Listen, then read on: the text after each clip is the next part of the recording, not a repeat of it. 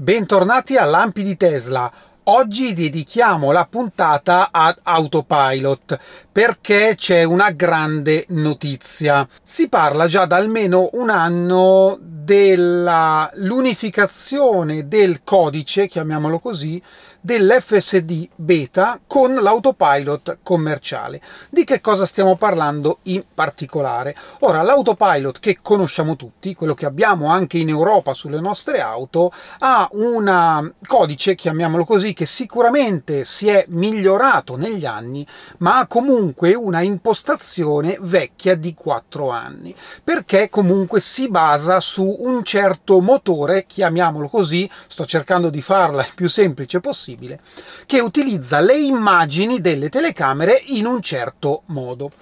La beta invece si è evoluta nel tempo in maniera molto ma molto più veloce, proprio grazie eh, ai tester, ai feedback e comunque perché è l'obiettivo principale di Tesla, ed è arrivata al punto in cui utilizza le telecamere non solo per quanto riguarda le immagini, come singole proprio immagini, fotogrammi, ma le mette insieme in un video a 360 gradi e le ulteriormente le mette in relazione al tempo.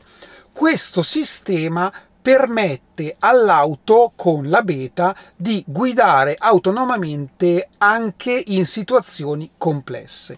Io comunque ho fatto i miei nove mesi di beta tester, insomma credo di sapere di cosa parlo, ho visto una evoluzione dall'inizio fino a quando purtroppo ho dovuto lasciare gli Stati Uniti e quindi ho venduto la mia Model 3 che usavo proprio con eh, l'FSD beta, ma effettivamente i risultati nel tempo sono migliorati e questi miglioramenti erano assolutamente tangibili. Ecco che finalmente Elon ha confermato che due giorni fa la versione di Autopilot unificata con la beta, la cosiddetta single stack oppure chiamata versione 11, ha cominciato a essere distribuita ai primi tester che di solito sono dipendenti Tesla e che piano piano nelle prossime settimane verrà distribuita anche agli altri beta tester. Vi ricordo che attualmente siamo a circa 160.000 utenti in Nord America, quindi Stati Uniti e Canada.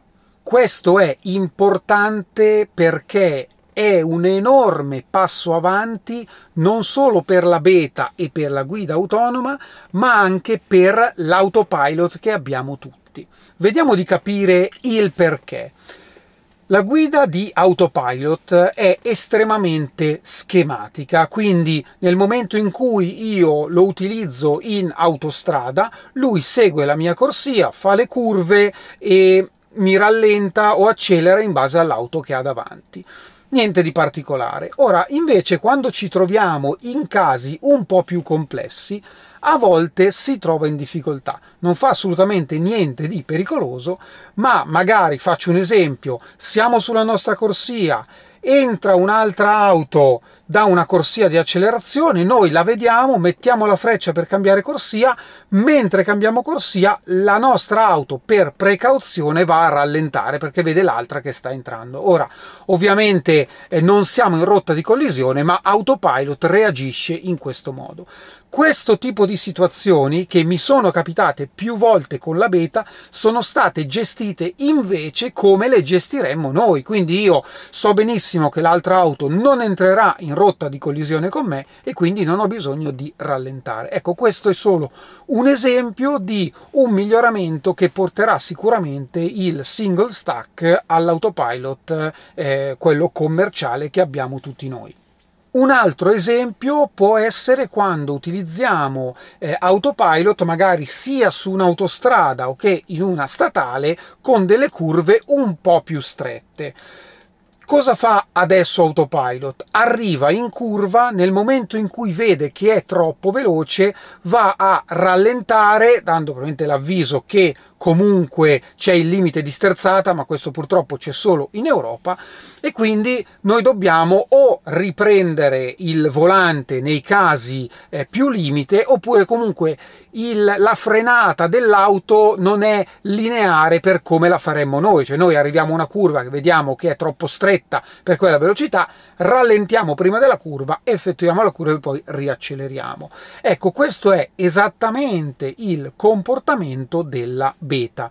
Quindi, ancora una volta, stesso esempio di prima, nel momento in cui il motore che fa girare sia la beta che l'autopilot normale, avremo questo comportamento anche con l'autopilot commerciale che abbiamo sulle nostre auto.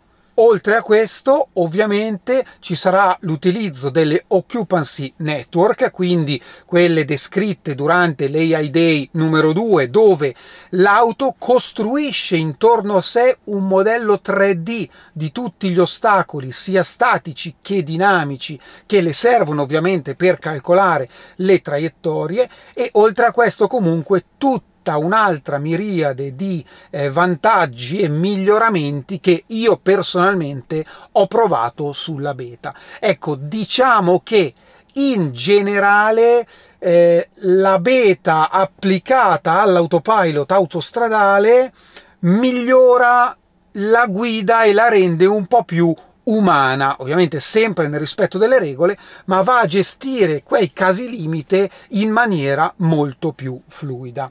Parlando ora del rilascio, sicuramente servirà qualche tempo per ehm, rilasciarlo negli Stati Uniti. A questo punto mi immagino che arriveremo a fine dicembre con ehm, questo single stack rilasciato a tutti i beta tester e come già accennato da Elon a questo punto il rilascio della beta a chiunque senza dover passare dal safety score. Questo sempre per quanto riguarda il Nord America.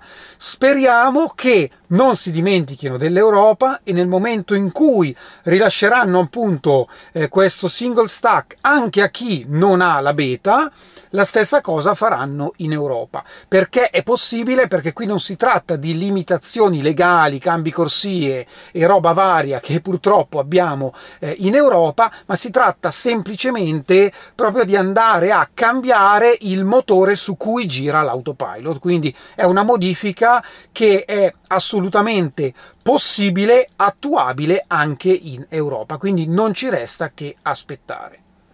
E ora passiamo ai ringraziamenti. Io ringrazio Antonio che mi ha scritto ciao Fabrizio e grazie per i tuoi consigli. Mi ha scritto una mail, sta per ritirare la sua auto. Eh, non so se riusciamo a vederci quando ritiri l'auto, vediamo. Eh, comunque ti mando un piccolo contributo per quello che fai e ti offro la colazione. Vabbè, grazie e farò colazione domani pensando a te. Passiamo ora ai saluti per Simone e Irene che vediamo in foto per il ritiro della loro Model Y bianca. Eccola qui, complimenti!